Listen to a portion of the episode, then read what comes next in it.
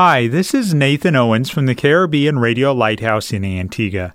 Every Tuesday evening at 7:30, we have a live call-in program discussing real-life issues from the Caribbean.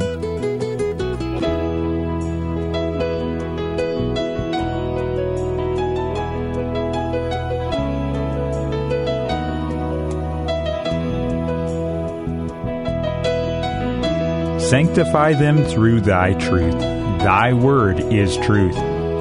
You're listening to That's Truth, a live call in program with Dr. David Murphy, designed to answer your questions biblically in this confusing culture. Dr. Murphy has over 30 years of counseling and ministry experience here in the Caribbean and is ready to answer your questions according to truth Good evening and welcome to another exciting episode of That's Truth. I'm Nathan Owens and I'm sitting behind the broadcast desk of the Caribbean Radio Lighthouse. Pastor Murphy is on vacation for the month of August, so you will not be hearing his voice on the program tonight or for the next two weeks. But don't worry, and whatever you do, don't turn the radio off. Tonight and for the next two weeks, we have very capable, knowledgeable pastors who will be filling in in the absence of Pastor Murphy. Tonight, sitting across the desk from me, is Pastor Nestor Campbell. Nestor Campbell is no stranger here to us at the Caribbean Radio Lighthouse. You can hear his radio program, Love and Service, at 6:40 a.m. on Tuesdays and Thursday mornings and at 8:30 p.m. on Mondays and Wednesdays. Pastor Campbell has also been a guest speaker here on That's Truth last fall. Pastor Campbell, good evening and welcome to That's Truth. It's good to have you here in the studios this evening. Thank you very much, Brother Nathan, and the pleasure is mine. And I count it a great opportunity to share in this ministry, and thank God for what uh, Dr. Murphy has been able to do, you and Dr. Murphy together. I could share with you that um, uh, on Sunday, one person promoting this program said he listens um, regularly and that he learns a lot from this particular program. So thank God for what you're doing. Thank you for sharing that. And let me, while we're sharing testimonies, let me share how the Lord has used this program in my life, and I'm sure in the lives of listeners. Uh, just yesterday, I had opportunity to uh, talk about religious things, uh, talk about the Bible to a gentleman who is not a believer, mm-hmm. but a lot of the questions that he asked were things that Pastor Murphy has addressed over the last year and a half on this program. And it really has been a good uh, keeping me sharp on my apologetics and on being able to answer those common questions that are out there. Tonight, we're going to be discussing a very relevant topic, and I truly believe that every topic we discuss here on That's Truth is relevant. But the topic tonight is very applicable to all of us, no matter what stage of life we are. Our topic tonight is the importance of family in the life of a nation. And in a day and age where there is so much turmoil, Pastor Campbell, this is a very practical topic. Can you start out this evening by defining the family and family life? Certainly, brother. And I do agree with you that it is a very uh, important topic. It's uh, it has a lot to do with how a nation develops, or, for that matter, um, end up ends up being underdeveloped. My my definition would be that the family is made up of the husband, the wife, and the offspring of that union. There are those who will give uh, uh, alternative definitions, and it suits the purpose for, for which they give those definitions. For example, in our schools, in social studies, children are taught about various uh, alternative families. But um, my discussion would be based on the teachings of the Word of God. And from, from the Word of God, we certainly understand that God expects that there will be a marriage between a man and a woman. As the Word of God tells us, for this cause shall a man leave his father and his mother and cleave unto a wife, and they twain shall be one flesh. And they, being one flesh, are likely to be blessed with children. Now, the children, by the way, can be uh, biological or adopted.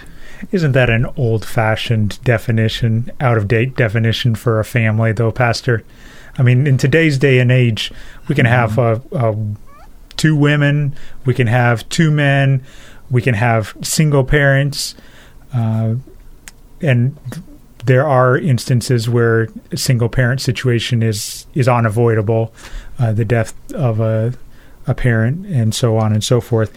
But how would you respond from a biblical worldview to the argument that that's an old fashioned definition? Do you need to get with the times? I will agree that it is an old fashioned definition, but it's an old fashioned de- definition that is current. it's old fashioned, yet it is current. It is applicable to our situation. It is, as the historian will say, extant. It's not uh, done away with, uh, even though it was, from the past. And the reason is that we serve an eternal God.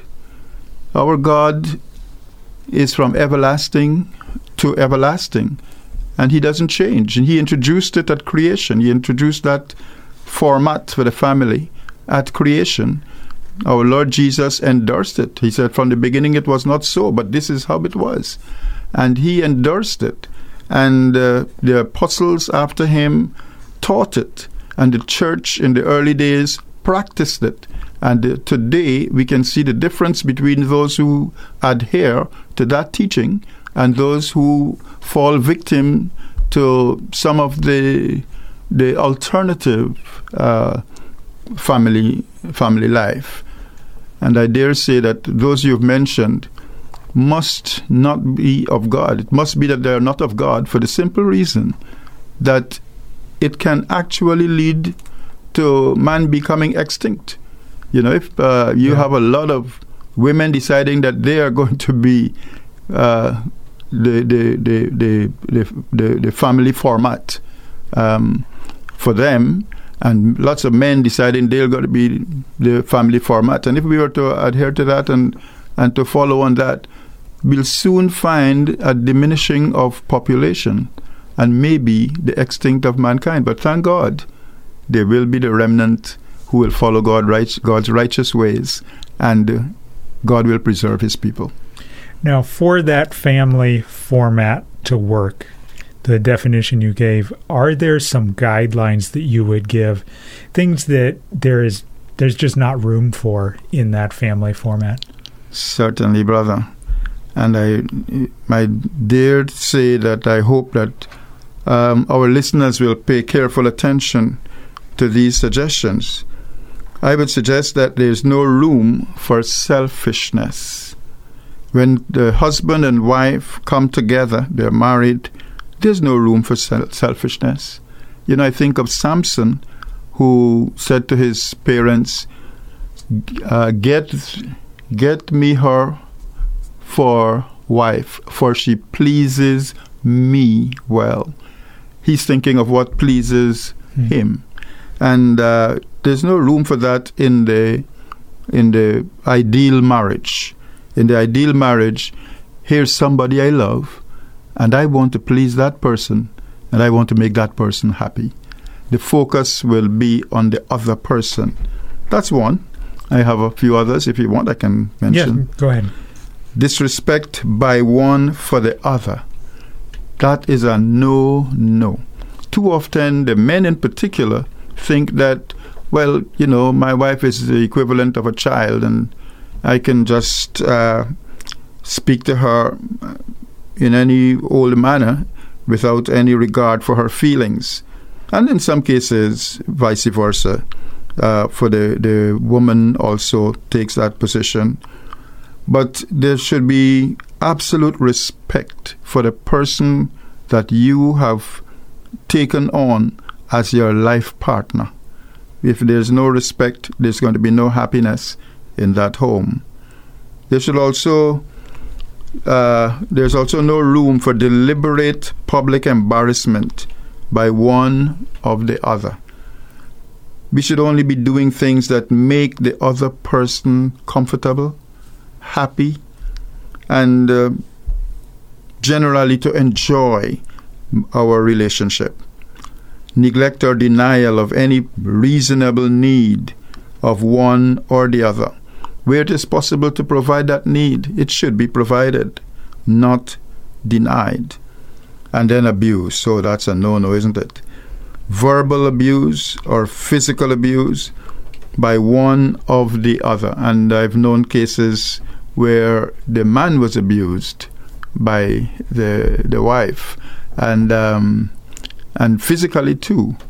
So we have got to stand up against that. That's not what uh, God intended when He brought man and woman together, when He brought Eve to Adam and He said, This is your wife, this is your helpmeet.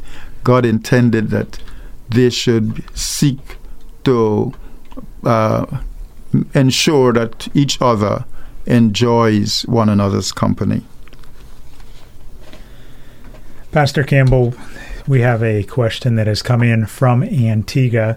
It's fairly lengthy, so I'll read through it, and then if you want, we can break it down piece by piece. Thank you to the individual who sent this in. My daughter was abused by her father since she was eight years old. I have a lot of anger and bitterness in my heart against him, and I pray night and day for the Lord to take the anger and bitterness out of my heart. My daughter is like a baby right now. She smokes and drinks. She doesn't sleep at night. It hurts me. I would really like to know if I should leave everything in the hands of Jesus. I have taken the father to court, but he pays the police to help him not get in trouble for it, and he got away. My daughter tried to kill herself once. It's hurting me inside to see and know what my daughter has become.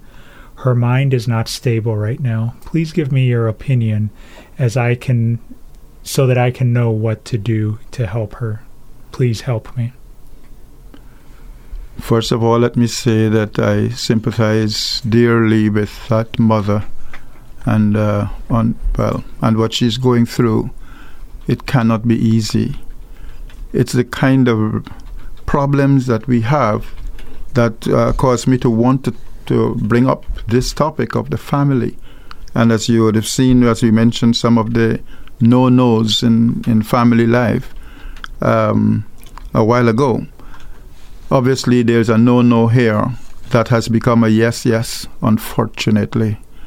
And uh, dear mother, I, I, I understand the, the, grief that you feel as you look at your daughter falling to pieces, not being able to uh, realize her her real potentials, and um, becoming victim of some vices that you would obviously not want for her.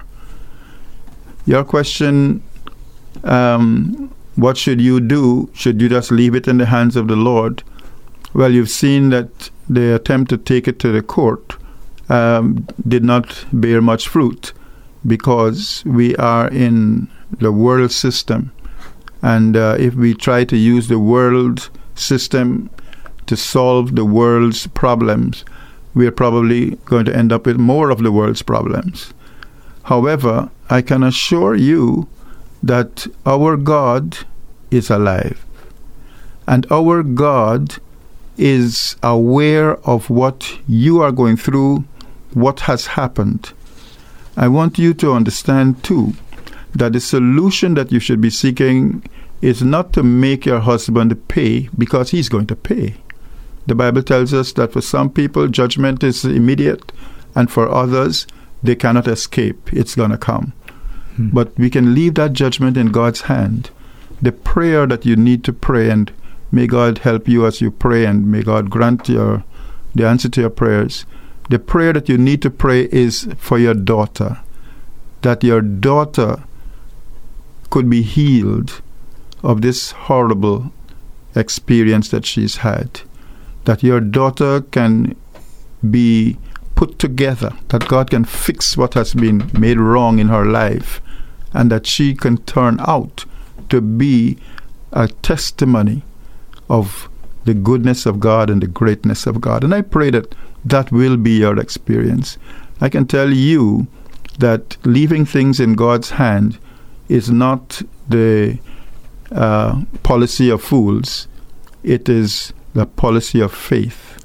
And if you have that faith, God can heal your daughter, He can deal with the, her father who abused her, and ultimately, it may be in the mind of God to bring him back in repentance to the family and uh, uh, to become an asset, to become a blessing rather than a problem. You're listening to That's Truth on the Caribbean Radio Lighthouse, and maybe you just tuned in and you're saying, wait, that doesn't sound like Pastor Murphy. You're right. Pastor Murphy is on vacation for the month of August. But keep your radio dial tuned to the Caribbean Radio Lighthouse. This week and the next two weeks, we have very capable, knowledgeable pastors who will be filling in in the absence of Pastor Murphy. Tonight, we have a voice that I'm sure if you listen to the Caribbean Radio Lighthouse at all, you will recognize as that of Pastor Nestor Campbell. Nestor Campbell has a program, Love and Service, on Tuesday and Thursday mornings and on Wednesday evenings at 8:30 Monday and Wednesday evening at 8:30 p.m. Thank you very much to the individual who sent in that question and let me assure you that we as a staff here at the Caribbean Radio Lighthouse will be praying for your situation and praying for the Lord to provide healing for your daughter. And this goes out to each and every one of you that is listening. We here at the Caribbean Radio Lighthouse, we pray, we have a box of cards and we pray through those cards and we pray for listeners who write in or call in with needs. So if you need someone to be praying for a particular request with you, feel free to contact us uh, during regular business hours at 462 1454, and we will be glad to pray with you on the phone at the time and also to create a prayer card and be praying through your situation and then check up with you in the future when they're uh, to see how the Lord has answered those requests. Pastor Campbell, are there any other no's in when it comes to the family, things that the the family just does not have room for? Oh yes, my dear brother. The one that I would mention now is refusing to communicate with the other. You know, there are cases where one party just withdraws and uh, and uh, probably out of a feeling of hopelessness or perhaps as a means of hurting the other. Uh, refusing to communicate will so- will solve no problem. It in fact exacerbates the problem. It just makes it worse. So i would urge that the lines of communications remain open between the parties. And uh, this could be the husband and the wife, or the parents and the children, um, as the case may be. Um, now, especially when it comes to resolving problems, there must be frank, open communication, and the, the, the, it must be done in an amicable spirit. It not, must not be done uh, as a means of hurting the other, casting blame. I saw a program recently in which a gentleman was asked about his uh, relationship with his wife and how it's uh, happened to be how it happens to be a pleasant one all the time. And he said, "Well, I take all the blame." I think words to that effect. So sometimes we've got to be willing to do that sort of thing. And of course, there's another, and uh, that's unfaithfulness is a no no. Temptation is there, the flesh is always um, being excited by the devil. He uses the eyes, you know, and uh, creates problems for either party. Uh, it's not that one can do it and the other not uh, not do it. Either party is open to temptation, but one has to think beyond the temptation and beyond what may seem to be the attraction to that temptation and think of the consequences, think, so, think of the after, um, the hurt, the pain, and for the perpetrator, the regret. I mean, you know, imagine a person after he has done what he should not have done or she has done what she should not have done, having to ask herself, why did I do it? I, I, I just don't know what made me do it. You know, you end up in misery. So project one's mind, one should project one's mind beyond the temptation to the consequences and then make an informed decision as to whether or not it is worth it. And you'll find that it is not worth it. Unfaithfulness, it should never occur. It should be confessed and dealt with without delay. Do you have a question that you would like answered from a biblical worldview? We are here to hear your question and answer it from the Bible. You can call and be put live on the air at 1268 462 7420. Or if you'd rather not talk live on the air, I understand. Feel free to WhatsApp or text your question to 1268 782 1454. Again, WhatsApp or text 268 782 1454. And if you are calling or texting or commenting your question on Facebook Live and you would rather remain anonymous, uh, we can definitely do that. We will keep it generic. Uh, you are just contacting us from the Caribbean or that you're just contacting us. It doesn't even matter. We have listeners I know outside of the Caribbean. I know we have listeners in the U.S. and Canada, some in the U.K. Thank you for listening to That's Truth. We are here to answer your questions from a biblical worldview, and each evening we, each Tuesday evening, discuss a different topic and address it from what the Bible says. Time across the Eastern Caribbean on this Tuesday evening is 7:53. Pastor Campbell, so you've been listing what a family is and things that a family just doesn't have room for. Okay, now let's talk about the positive. What are some benefits of having such a relationship? There are many, and we can't list them all in a program like this or maybe in any program because when God introduces something to us, they are loaded with benefits. And uh, I would say that happiness and health are likely to accrue to the parties. And I think, in terms of where the understanding is that each one exists and operates for the happiness of the other. So that if the other party, whether it be the wife, the husband, or a child, is not happy, if that other party is not happy, then virtually no member in the family will be happy until that problem that causes the unhappiness is resolved. Hence, in a family situation as God intended it to be, there will be happiness. There should be laughter in the home. There should be conversations. There should be the feeling of, of friendship, the uh, the welcoming spirit, the knowing that you belong here. No member of the family should feel excluded, and this is why we have to watch that thing we call um, uh, the, the, a partisan kind of situation where you, practice favoritism, showing more, uh, more favor to one child than the other. That's not to be. That that's a hurtful situation. So happiness, and of course, because of the lifestyle that is generated from family life, one can also expect health. Now, the loose living is itself a problem when it comes to health, but there's also the health that comes from the love and the affection. It's a mental health. It is emotional health. And it is also physical health because of living within the ambit of righteousness. it uh, also uh, brings about that physical health. And of course, um, it goes without saying that that health is enhanced by the care that one gives to the other. Pastor Campbell, you referenced the the happiness and the health that is a result of that relationship and the time spent together as a family.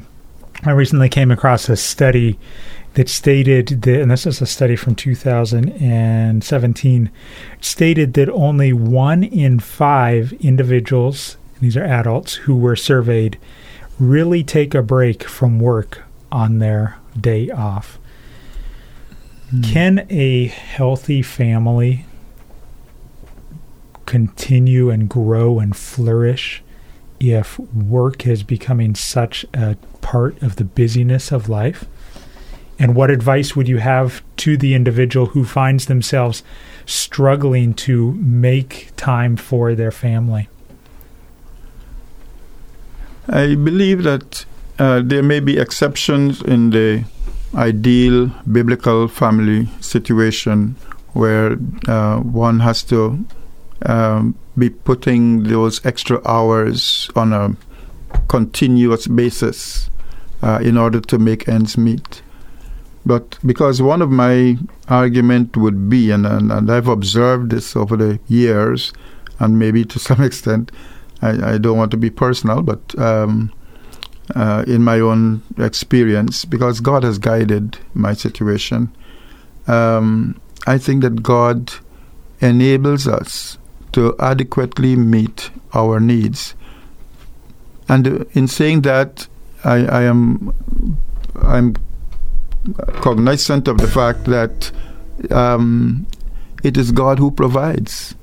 You know, He provides. If I might share a quick testimony here, I, I was a teacher for about 30 years and um, and the teaching salary, having taught in Guyana, Jamaica, and Antigua, I could not find the money to um, buy myself a house and my family a house. But I remained faithful to the Lord. And then the Lord just said, leave the teaching and go into insurance. And I went into insurance full time for seven years. And in those seven years, the Lord made up for all those years before. And Amen. You know, and enabled me to have my own house now, and and uh, my children and so forth were able to spend their last days, as it were, with us in in in our own house. Mm-hmm. Pastor, I'm going to inter, uh, interrupt you for just a minute here. We have a caller calling from Antigua. Thank you for calling, and go ahead with your question, please. Hello. All right. I don't think the caller's on the line anymore. Uh, sorry for the interruption. If you uh, want to call back, we will put you live on the air. Uh, Pastor Campbell. Yes. Um, so financial success is more likely in a relationship that is similar to the biblical relationship. Uh, for a number of reasons, there's coordination, you know, two people working together.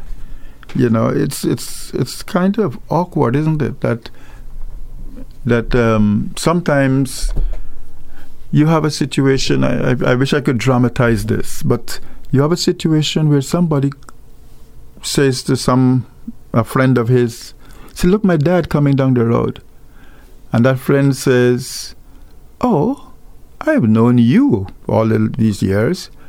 And I've known him all these years, but I never knew that that was your dad. Hmm. You know, and what that that means is that the foundation of their relationship is an individual sort of foundation. So the dad is way over there doing his thing. The mom is here doing her thing and maybe with the kids. And there's not that coordination and there's not that working together for financial success. And uh, and there's not the combination of effort, you know, and hence, in it is more likely in such a situation that uh, uh, an employee will have to be working all hours beyond hours in order to make ends meet, especially when that paycheck has got to be divided into three or four homes. All right, we have the caller on the air. Uh, thank you for calling, and go ahead with your question, please. Hello? Yes, good evening. Hello? Yes, can you hear me? Yes, I, I can hear you, but uh, you're sounding very far. All right, go ahead with your question for Pastor Campbell, please. Yeah, I was saying, asking if it is, a, if it is, a, is not, is not uh, um, the will of God for somebody to take a, a man to court to support a child. Uh, is it okay to take someone, a Is man that- to? So you're asking if it's okay to for a woman to take a man to court I for can't child hear you support? good. If you could answer the question on the radio because I cannot hear you clearly. All right, we will. Thank you for calling, and we will answer your question. I appreciate you calling. I believe she was asking uh, if it's okay for a woman or a mother to take a man to court for child support. Is that biblical? Uh, well, the Bible addresses uh, the Christian on the matter of child support, support for the children. In uh, 1 Timothy chapter 5, we are told that the um, man who doesn't support his family ha- is worse than an infidel and hath denied the faith and that he should do it. He should support his family. The woman is called upon to look after the children, to keep the house, but the husband to finance the family primarily. Now, if the father neglects uh, to do that, if he is not ca- carrying out his responsibility, then it is pretty obvious that um, what the, is available will have to be uh, be the recourse, and what's available, the court of law. Unfortunately, as I understand it, I'm not too au fait with these things, but as I understand it, the laws only allow uh, um, the court to impose a small amount uh, for child support, and in these days, those amongst obviously won't do it, won't meet the needs. My answer, therefore, is if there is no other way, if all other ways have been tried and um, uh, without success, then one has to use what is available, and that's the court of law. You are listening to the Caribbean Radio Lighthouse. We're broadcasting from the island of Antigua, 1160 AM, 92.3 FM, and online for anyone in the world to listen at www.radiolighthouse.org. Thank you for taking time on your Tuesday evening to make the Caribbean Radio Lighthouse, and specifically this program, That's Truth, part of your routine. Pastor Campbell, Pastor Nestor Campbell, is here in the studio this evening, and he is discussing the importance of a family, of the family, in the life of a nation. Pastor Campbell, I'll keep inter- interrupting you, but if you can continue listing some of the benefits of having a healthy family relationship as the Bible sets it out. Certainly, my brother, and as I said before, there are quite a few, and I'll probably just touch on some of them. Uh, I want to re-emphasize financial success is more likely in uh, the relationship that is based on the biblical principles. Uh, because, as I mentioned, of the coordination, the combination of effort, and the cooperation within the family, where even the children might get involved. Uh, you know, I have seen this in uh, in a non-Christian culture because I grew up in a situation where I was able to observe both the Western culture and the Eastern culture. And in the Eastern culture, it was amazing to watch the family work together and lift themselves from absolute poverty to uh, one of abundance. Um, and uh, they did it in ways that we wouldn't, well, those who have inculcated the Western culture may not do it. Um, but it was because of the family working together. So if we follow the biblical principle, we can work together and we can see financial success. But I want to say too that children are likely to be more stable as students and later more sound in their development, their personal development, if they grow up in a family setting. A child who has to say, I don't even know my father. Or if I see my father now, I turn my back. That child is already tortured mentally.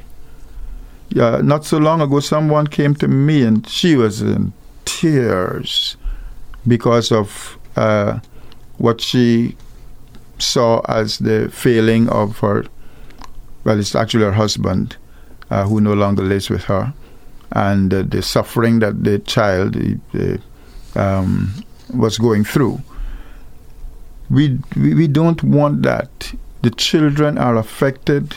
That particular child, and I'm glad that I, I know that nobody listening to me would know who I'm talking about, but that particular child is not doing well at school at all. I offered to help the child personally, and the child rejected my offer.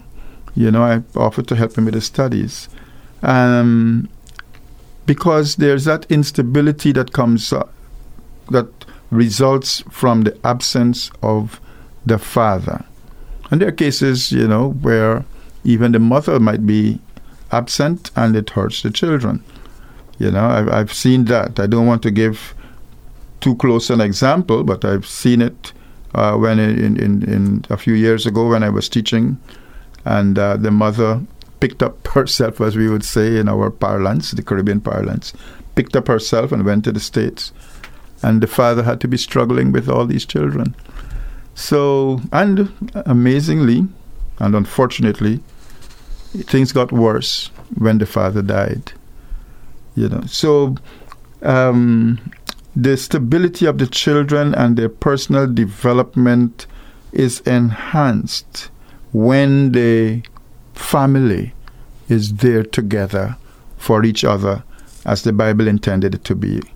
I appeal to persons who have been thinking about whether or not they're going to go with this marriage thing or and family life and so forth. If you love the Caribbean, if you love your country, you will want to do it because there are blessings that accrue from living the right way. Pastor, we have a WhatsApp question that's come from Trinidad and Tobago. Hi, good night. Listening to your program all the way from Trinidad and Tobago. Very interesting. I have a question. I grew up in a dysfunctional family where I developed a lot of negative tendencies and traits growing up. I never had a great relationship with my dad. More so, my relationship with men in general is not great. If this is a psychological problem, how can I address it? Very good question. Thank you for sending that in and thank you for listening from that far away. The thing that the Bible speaks about, thanks for that question. As you said, a very good question. And uh, the thing uh, that one needs to acquaint oneself with is God's way. And God's way is to depend on Him. And depending on Him means having faith in Him. So, in spite of all the things that may have happened in one's early life, if one can come into that experience in which faith dictates how we think, faith in God dictates how we think, how we work, how we live, it's going to make the difference. And I believe that that faith in God is a healing faith as well. So that where we might have had uh, a psychological effect coming out of dysfunctional families, as the listener mentioned, that listener, listener, I urge you to put your trust fully in the Lord Jesus Christ. Unless you do that, you will not know what God can really do for you. You know, many in our world today expect uh, that God will work miracles and so forth. But God has de- declared that we have to believe on Him, if we are to please Him. It says there in Hebrews uh, 11 and 6 without faith, it is impossible to please God. And if we are not pleasing God, we are not going to see the goodness of God as we want it, as we would want to see it. God is good and merciful. He sends the rain on the just and and on the unjust.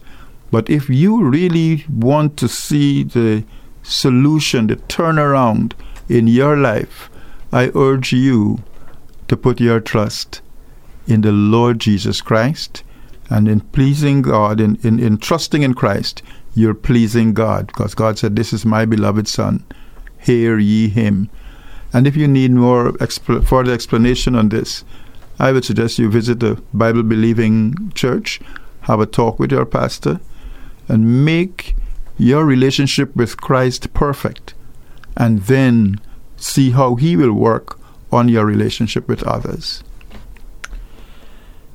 Once that person is a believer, are there steps that they can take that would encourage that healing? Should they go to psychologists? Should they spend time in prayer? What what should they do in order to find that healing that we know God can provide? I mentioned the the idea of faith, and uh, I know that the recommendation is by experts, even Christian experts, is that one should take, seek professional help. Um, so I'm not going to discount that in any way. As a matter of fact, I will encourage that, but not as the first step. I think as a first step, one has to uh, make one's calling and election sure. One has to make sure that he or she has a right relationship with Christ.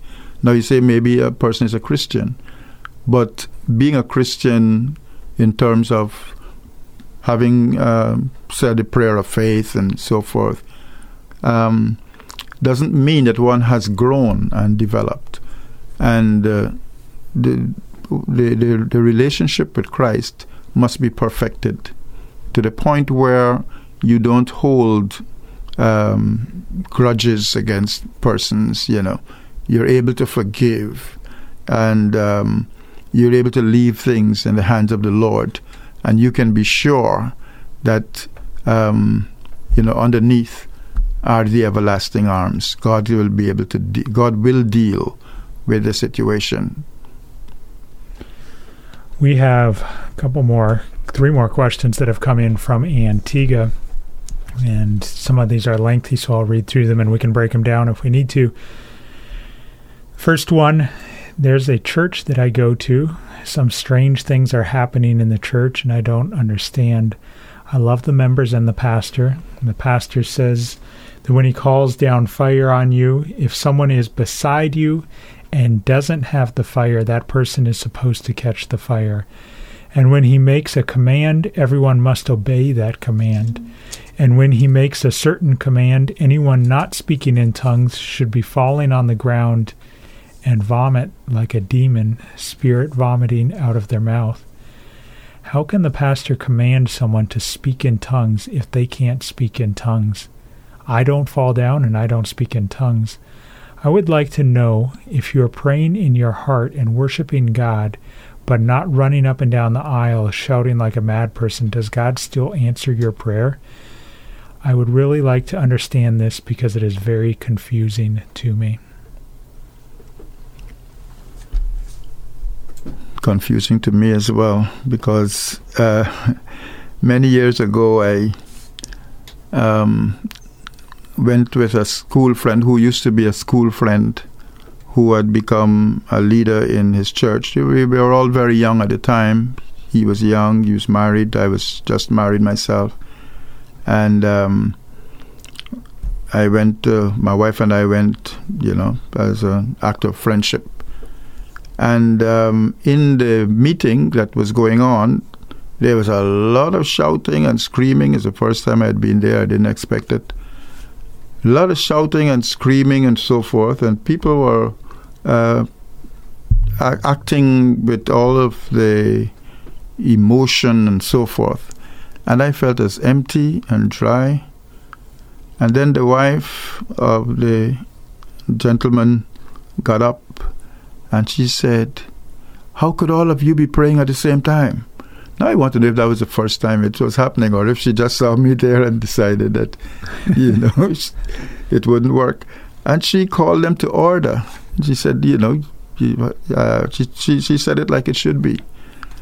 Um, of course, I, I, never went back because it was just a visit, and they're still my friends. Um, many so many years after, but um, the point I'm making there is that if I go to a place and I'm not comfortable and you know I find it disturbing and so forth, why would I want to go back? I can't change them. I can't stop the pastor from doing what he's doing. Maybe I can talk to him, but uh, I don't know how effective that would be. I can't stop the people from rolling on the ground and screaming, but I can certainly stop myself from going. Once I know that that is not of, of God. And if it's not of God, then um, I don't want to give you two guesses as to who it would be of. So, um, and of course, I, it's not my place to judge.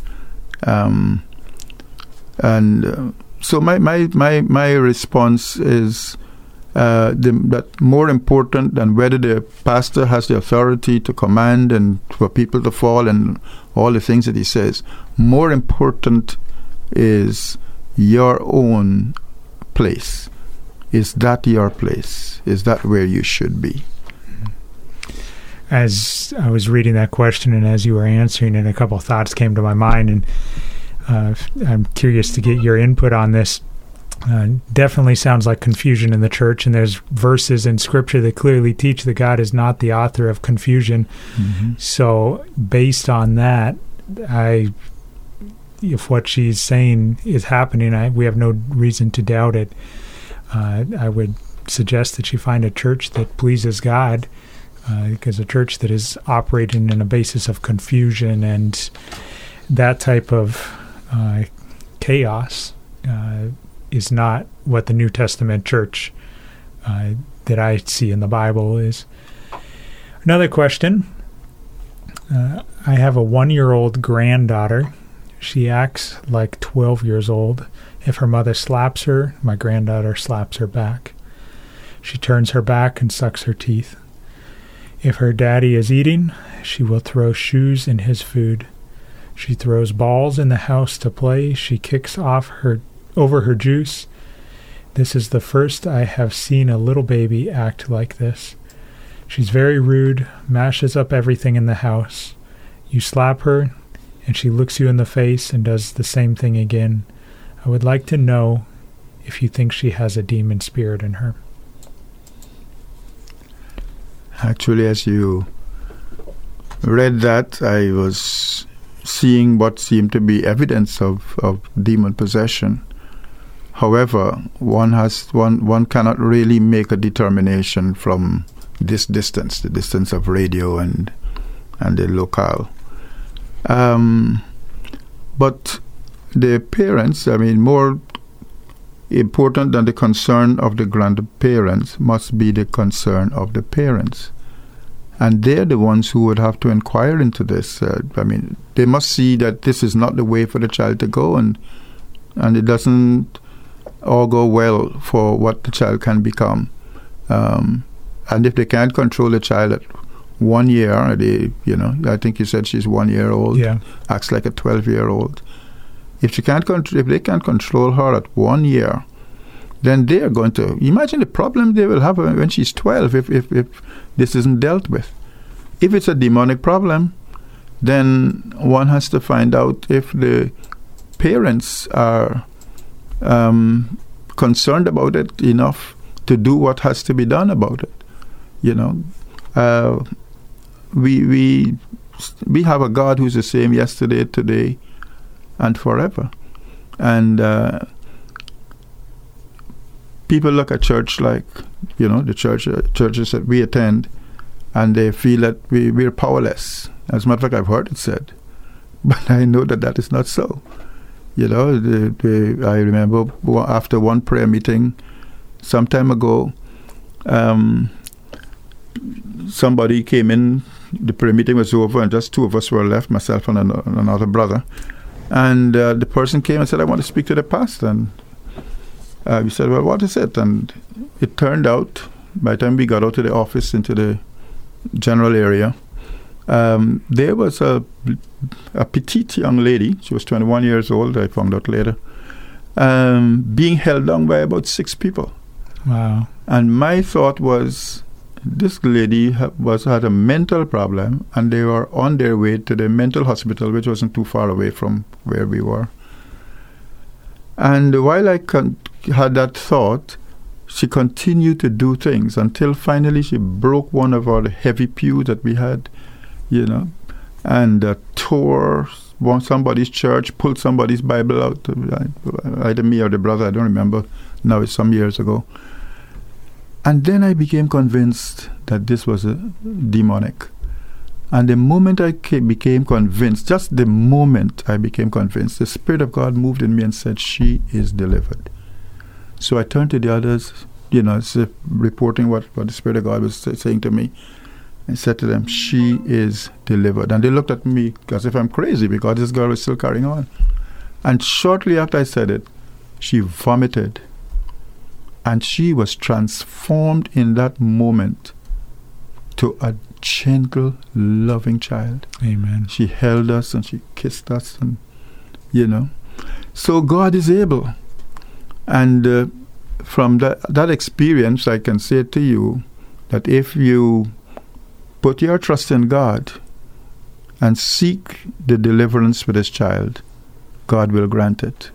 But it must be done on the basis of faith in Christ. Time across the Eastern Caribbean on this Tuesday evening is 8:23. You're listening to That's Truth and the voice that you hear answering the questions is not that of Pastor David Murphy as usual, but it is that of Pastor Campbell who is filling in while Pastor Murphy is on vacation. One other question that has come in from a listener. Uh, my daughter's name is Shakira. A pastor told me that anyone named Shakira has a wizard spirit. The pastor said, My daughter won't be better until her name changes. She is very rude. She drinks and smokes. What's the use of changing her name now since she's in her 20s? I know many other people with that name who are living happy lives. I would like to know if you think this is true. Well, with my background, I know the name Shakira from another culture. And um, I'm always amazed when I come to a more westernized, fully westernized culture like Antigua or Jamaica and, and encounter the same name, Shakira. Um, yes, I know it is from another culture, and uh, I would not, when the time when I was having children, I would not for a moment consider giving my child that name.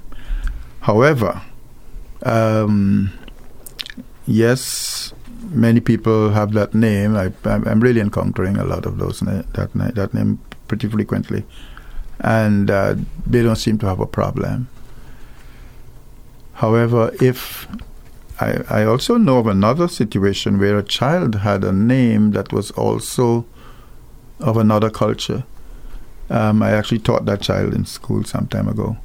And it turned out that the parent, the, the, the adopted mother, changed the name of that child, took away that name, that Eastern name, and gave her a Western name. And I think that they they saw some improvement. I, now, of course, one has to consider whether it was a change of name or it was a change of attitude towards a child and so forth. Um, what I would say about changing the name of a 20 year old is that at that point, it's the 20 year old who has to decide that she wants uh, her, her name changed. Yeah. Um, the parents really can't really influence them. They can advise her, but the decision has to be hers. But in addition to that, or failing that, it's our attitude towards that person.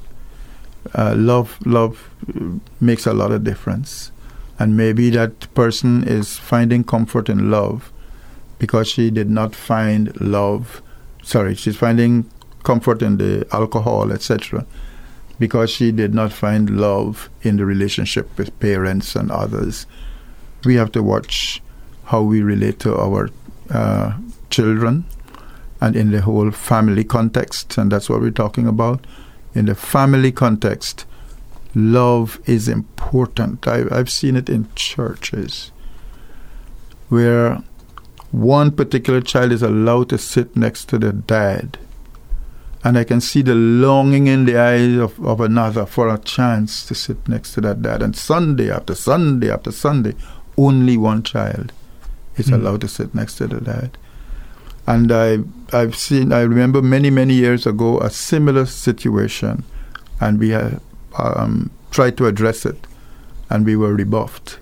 And it turned out that while the others went on for the Lord, the one who seemed to have been excluded does not go on for the Lord today.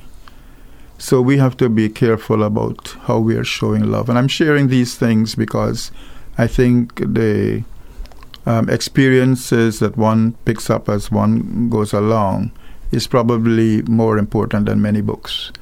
And um, um, I just say to you, love your family, love your husband, love your wife, love your children, and demonstrate it in the most practical of ways because we should love not only in word but in deed also.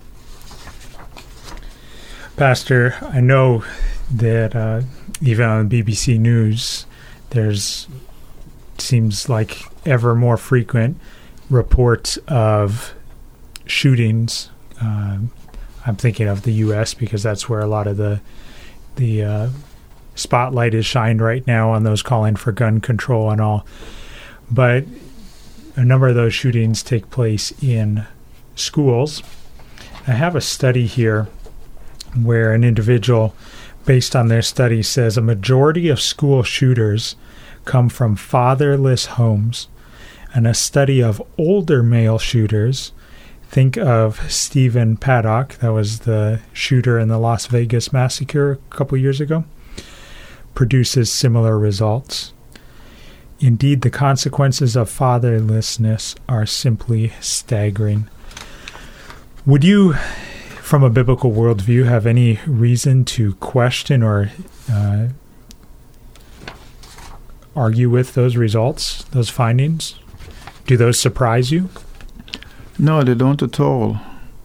Because God is always right. and I'm sorry if I, I sound a little monotonous, uh, bringing us back to that fact, because that's how He is the one who created the world.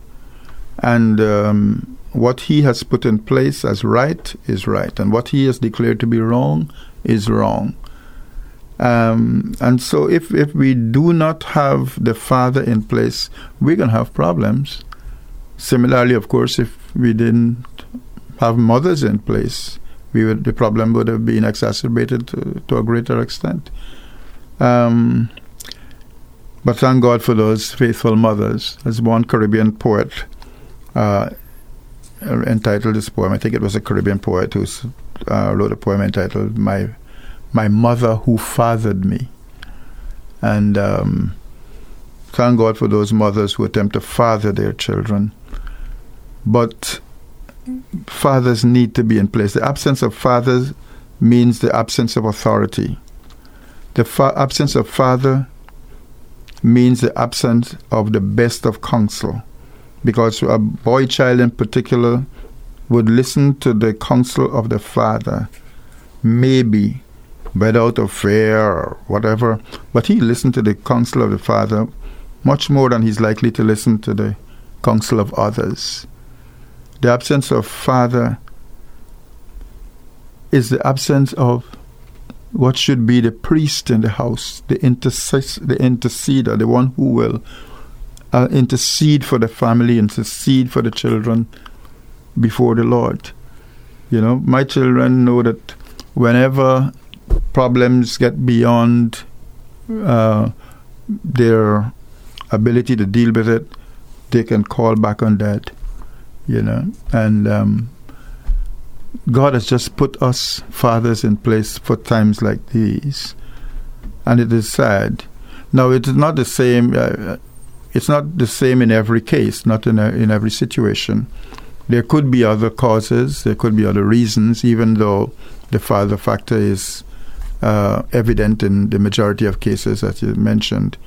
There could be lots of other um, factors that are impacting the lives and the actions of these persons.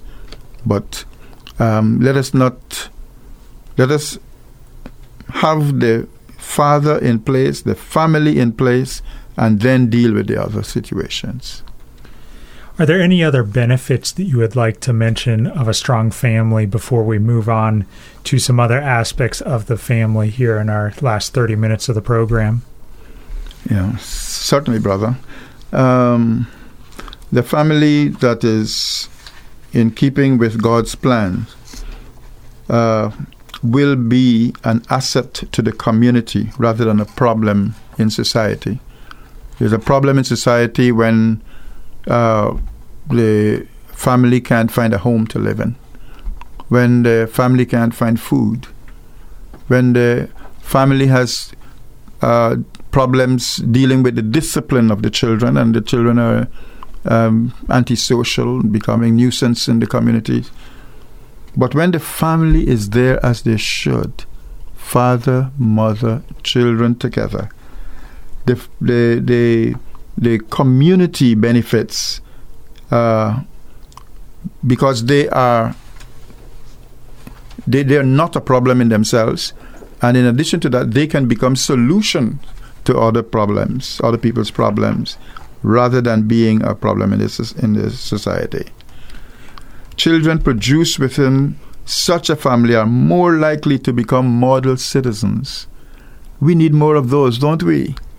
We yes. do so much and thank god for those. We you know um, we still have a long way to go in the caribbean but thank god for those family those households where the children are model citizens as a result of the family life in which they, they grew up.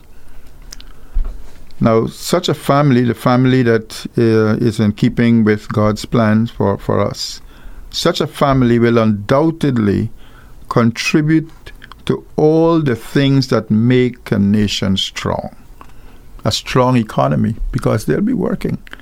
As a matter of fact, I believe that uh, the, the, you have a better chance of the product of such a family being an inventor, being a researcher in science, etc. Uh, in the Golden Grove area, we had a young lady. I, when I left Jamaica, she was a, uh, virtually a babe. And then I got an email from a person. I recognized the name. She didn't recognize me. She didn't realize that I used to be in Jamaica. And I, you know, her parents visited my home when I was there. But she was in a, a, a school for exceptional students in the United States.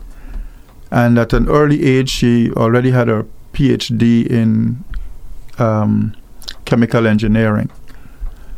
And she wanted a year to serve the Lord. And somebody advised her to contact me. And she sent me this email. And she came and she spent eight months with us in the Golden Grove community, serving contributing, having come from a Christian home, a Christian family, and she was engaged. She was when she left Golden Grove, she got married, and then she went. She went to on company business throughout Europe, teaching people how to generate electricity from garbage, etc. Hmm.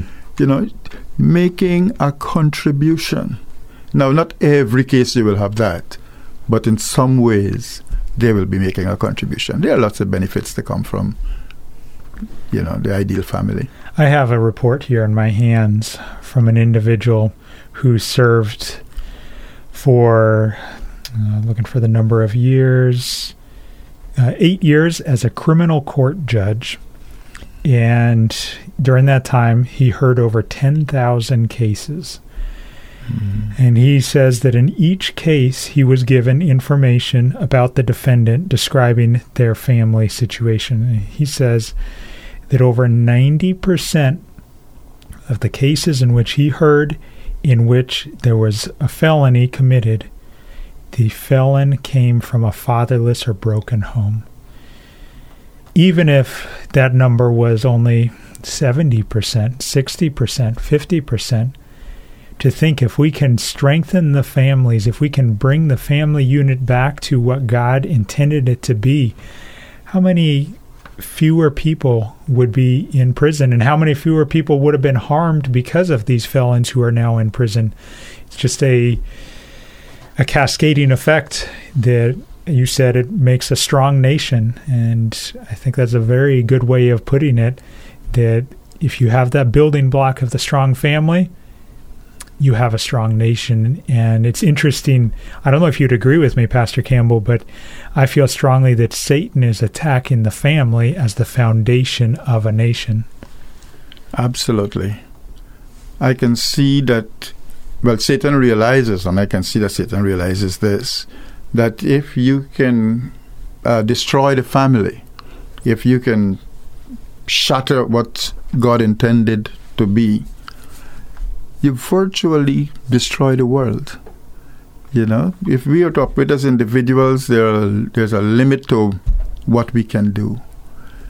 But when we come together as a family, and the family serves as the foundation of the of the nation of, of nation building, then that nation is likely to be strong because the family is going to produce the individuals that will that, that, that will serve the needs of the nation. There will be producers, there will be inventors, there will be enablers, there will be first responders, there will be scientists.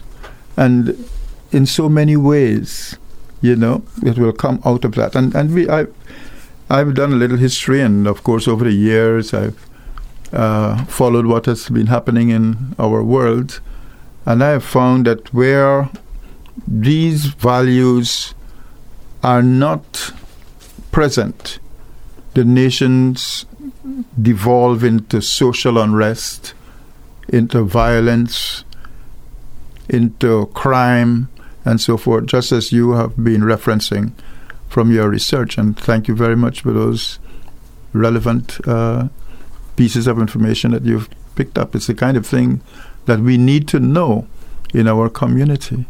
And hence, I would make my appeal, particularly to us in the Caribbean. Yeah, we've got wonderful families, but it's not always so. We have got a long way to go. Uh, we have, have even in the church where young men are not even getting married. For what reason, I don't know. I got married at 24, and my brothers thought I waited too long.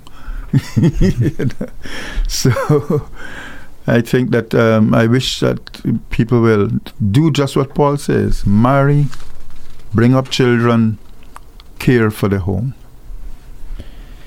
There are people, though, that get married, Pastor, and their marriage doesn't last long. Maybe they had a couple of children and then the marriage disintegrates. Wouldn't it have been better off if they had just stayed in that long term, non committed relationship of just living together? Wouldn't that better society rather than having broken family that was split because of divorce? Yes, well, it is unfortunate that such things do happen, that people live in an informal uh, semi committed relationship, uh, semi commitment to a relationship.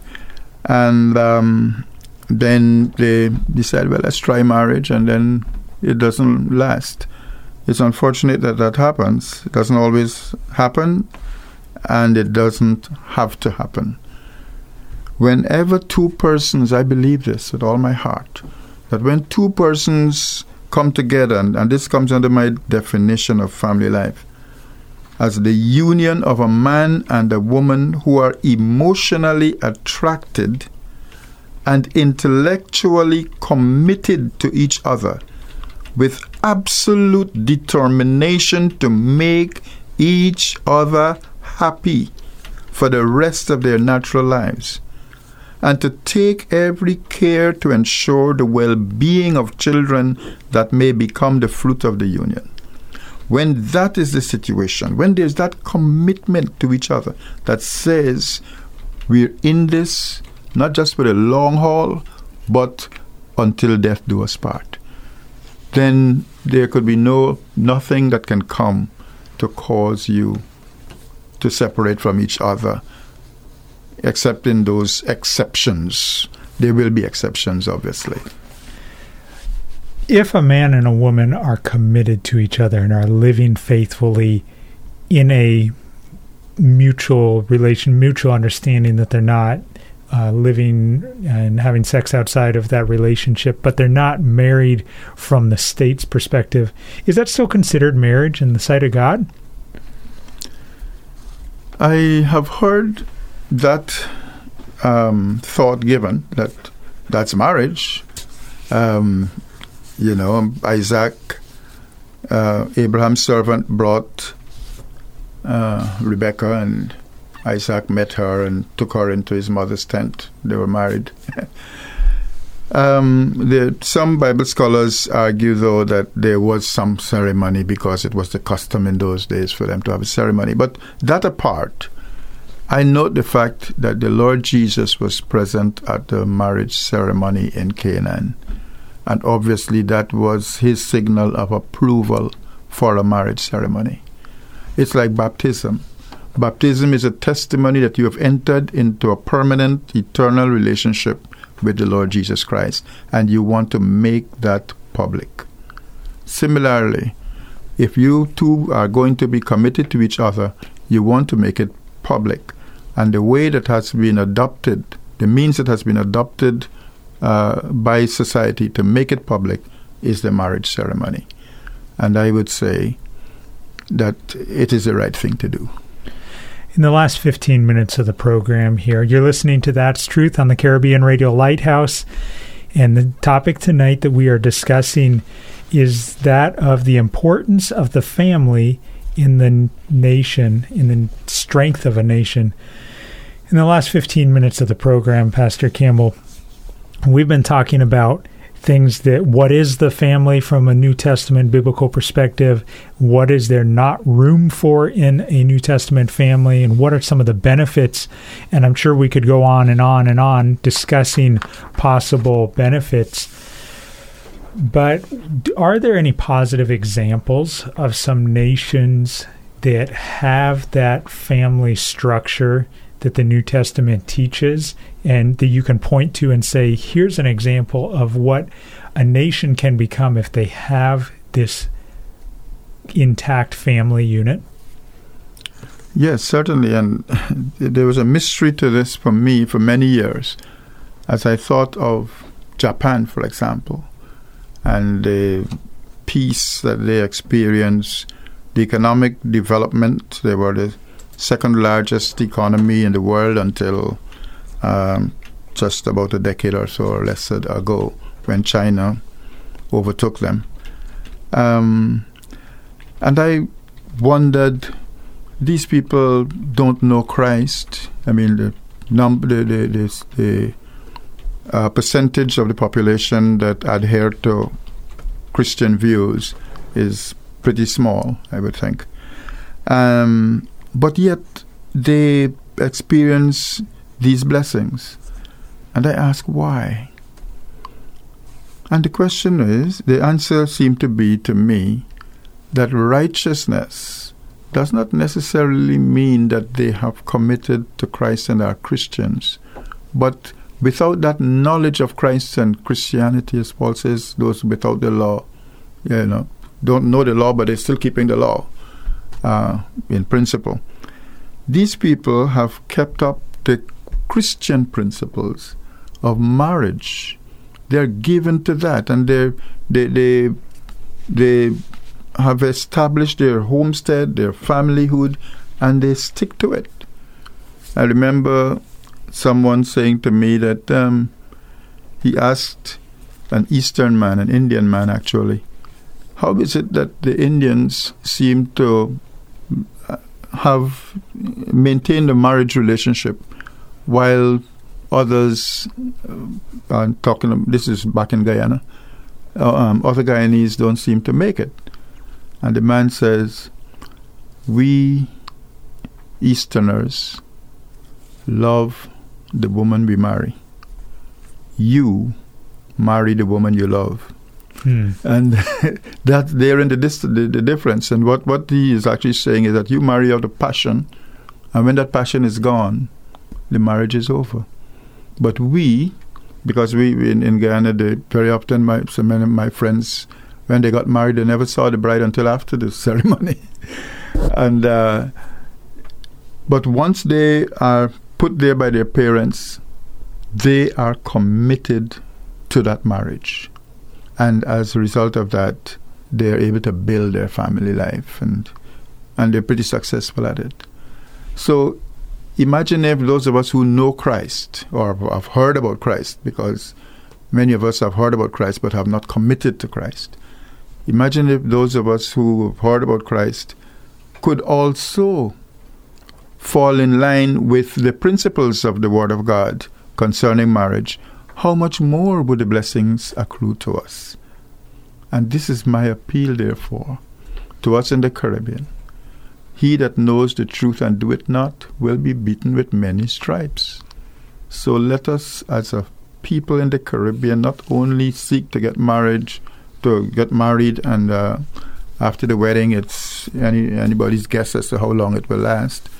One had one one magazine had it um, cover headline till divorce do us part you know. Um, so my appeal to us in the caribbean my appeal to the caribbean people honor the lord in all your ways and certainly in terms of marriage and the family life. Let love prevail in that family. Let peace be experienced by all and let each one be committed to the happiness of the other before themselves. Don't be like uh, Samson, who said, She pleases me well, get her for me to wife.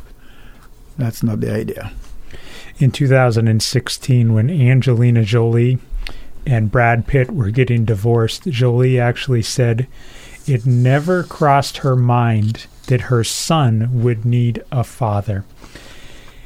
Hmm. Is that not a sad commentary on where our world is today?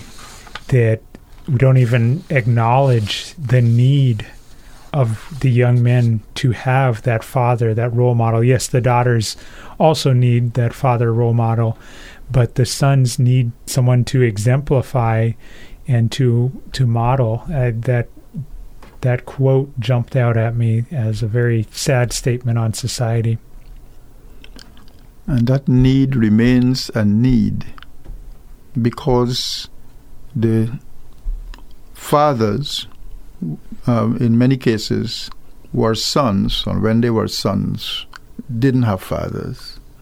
And uh, it didn't seem important to them, important enough for them to end the the trend, to, you know, to bring that to an end and to start anew, start afresh and determine that just as the son needs a father, the son also needs a mother with a husband who is the father. And I think that um, it is important that our young men deter- determine that whether or not they had a complete family uh, unit in which they grow up, they are going to be different. They're going to do what is right. are you able to point to any other, maybe one other uh, positive example of a country or a group of countries that have followed that biblical model of a family structure and it has benefited them?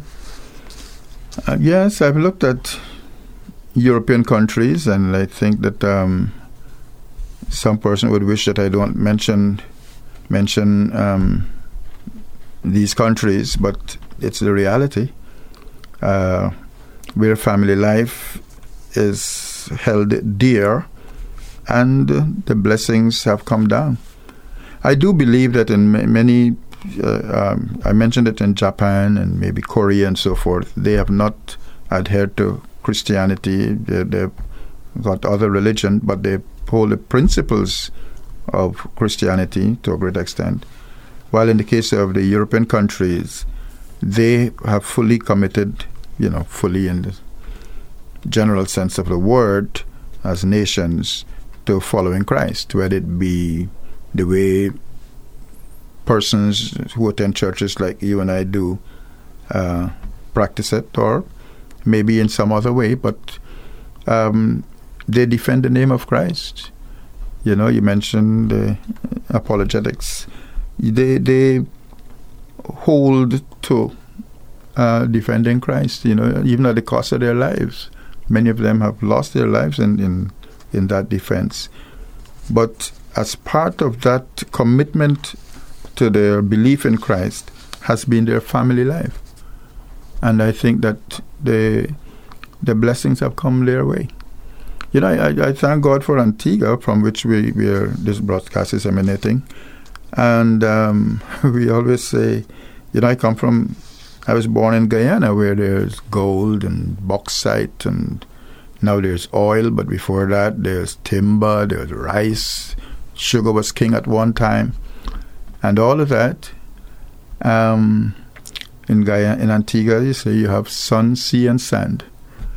But if you have the blessing of the Lord, the people come from the places with the bauxite and other things to the place with the sun, sea, and and and, and um, sun. And um, I do thank God for Antigua, and I believe that Antigua is going to go places if they follow the Lord. And I'm hoping for all the Caribbean, for Guyana, for Jamaica, for Barbados. I'm a true Caribbean person. I love the Caribbean. We've got five minutes left in the program.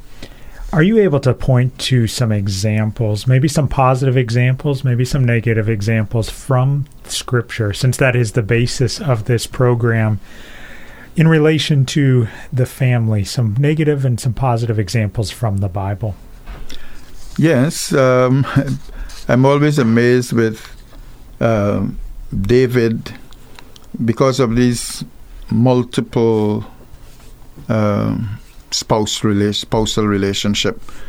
Um, David had a number of wives, and uh, it seems as though he favored some of the sons from one wife over the other.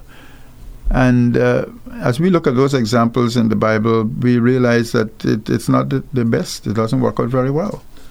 You're in First Kings one, we're told about Absalom and Adonijah. Actually, it's about Adonijah, and it, it's mentioned that Adonijah is the brother of Absalom.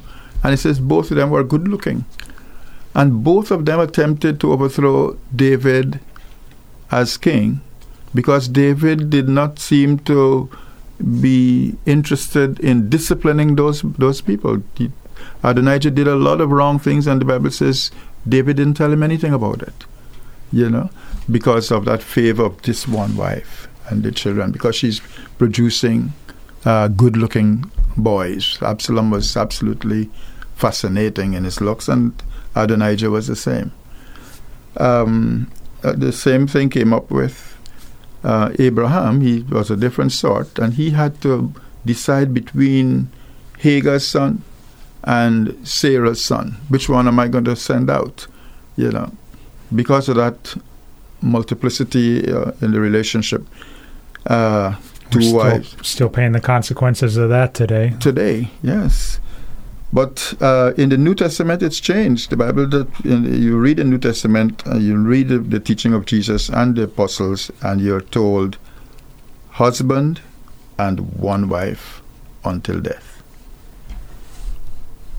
So that's the model that we should be following yes. in 2019. Amen. That is. Mm-hmm. Husband and one wife. You're listening to the Caribbean Radio Lighthouse. We are broadcasting from the island of Antigua. We have just a couple of minutes left in this episode of That's Truth. And Pastor Nestor Campbell has been here answering questions and discussing the topic on the importance of the family in the nation, the life of a nation. Pastor Campbell, in the last two and a half minutes, do you have any closing thoughts that you would like to summarize this very practical but yet very broad topic that seems to touch on every area of life? Yes, it does, and and um, the the benefits from doing things right are both personal, communal, and national and, and regional as well. So um, there, there's every good reason for doing the right thing, for doing it the right way. And um, I'm obviously referring to marriage. But I also want to say that I would love to encourage our young men to get married. Um, because I believe that lots of the um, the situation where children are born outside of wedlock is not often the will of the mothers. At least I, I, I don't know it. I, I would think not. Um, but for all the reasons we have mentioned, whether they be economic, social, psychological, all the good things that come out of the right relationship, I think that we owe it to our country and we owe it to our region. We owe it to our community to do it the right way. Young men marry, and uh, me, young men and young women, as you become one in marriage, be committed to the endurance of that marriage. Pastor Campbell, how do, would you rate the Caribbean in terms of compliance with God's demand on marriage? And are they in line for receiving God's blessings in that area? I believe that we're uh, better than many, but not better than most. and therefore, we have a long way to go. We, we, we still see, you know, I can still thank God for being able to bring my children up in the Caribbean. Um, I could, might have had opportunity to do like other people who are heading elsewhere. Um, but I, I, I, preferred and I, I took that decision uh, to bring my children up in the Caribbean, and, and it is to, because we are how we are at this time. I believe that we are not badly off, but we have got a long way to go, and may God help us to get there soon. In 20 seconds, should a woman or a man remain in an abusive relationship? You're saying stay married, stay married, but if a person is in an abusive relationship where one's life is threatened, should they remain? In everything, there's the exception. And certainly, if there's an abusive relationship to the point of no reconciliation and fear of death, fear for one's life, get out. You're listening to the Caribbean Radio Lighthouse. Thank you for your interaction tonight on the program. God bless. Keep your radio dial tuned to CRL. Thank you for joining us for today's program. We pray that the Holy Spirit uses the truths shared from God's Word to strengthen your faith. Now you've heard it. That's truth.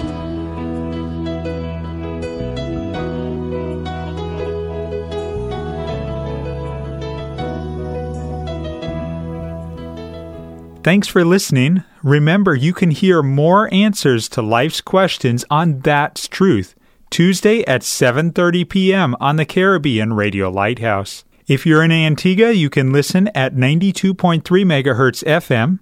If you're in the Caribbean, you can listen at 1160 kilohertz AM or listen online at www.radiolighthouse.org from anywhere in the world.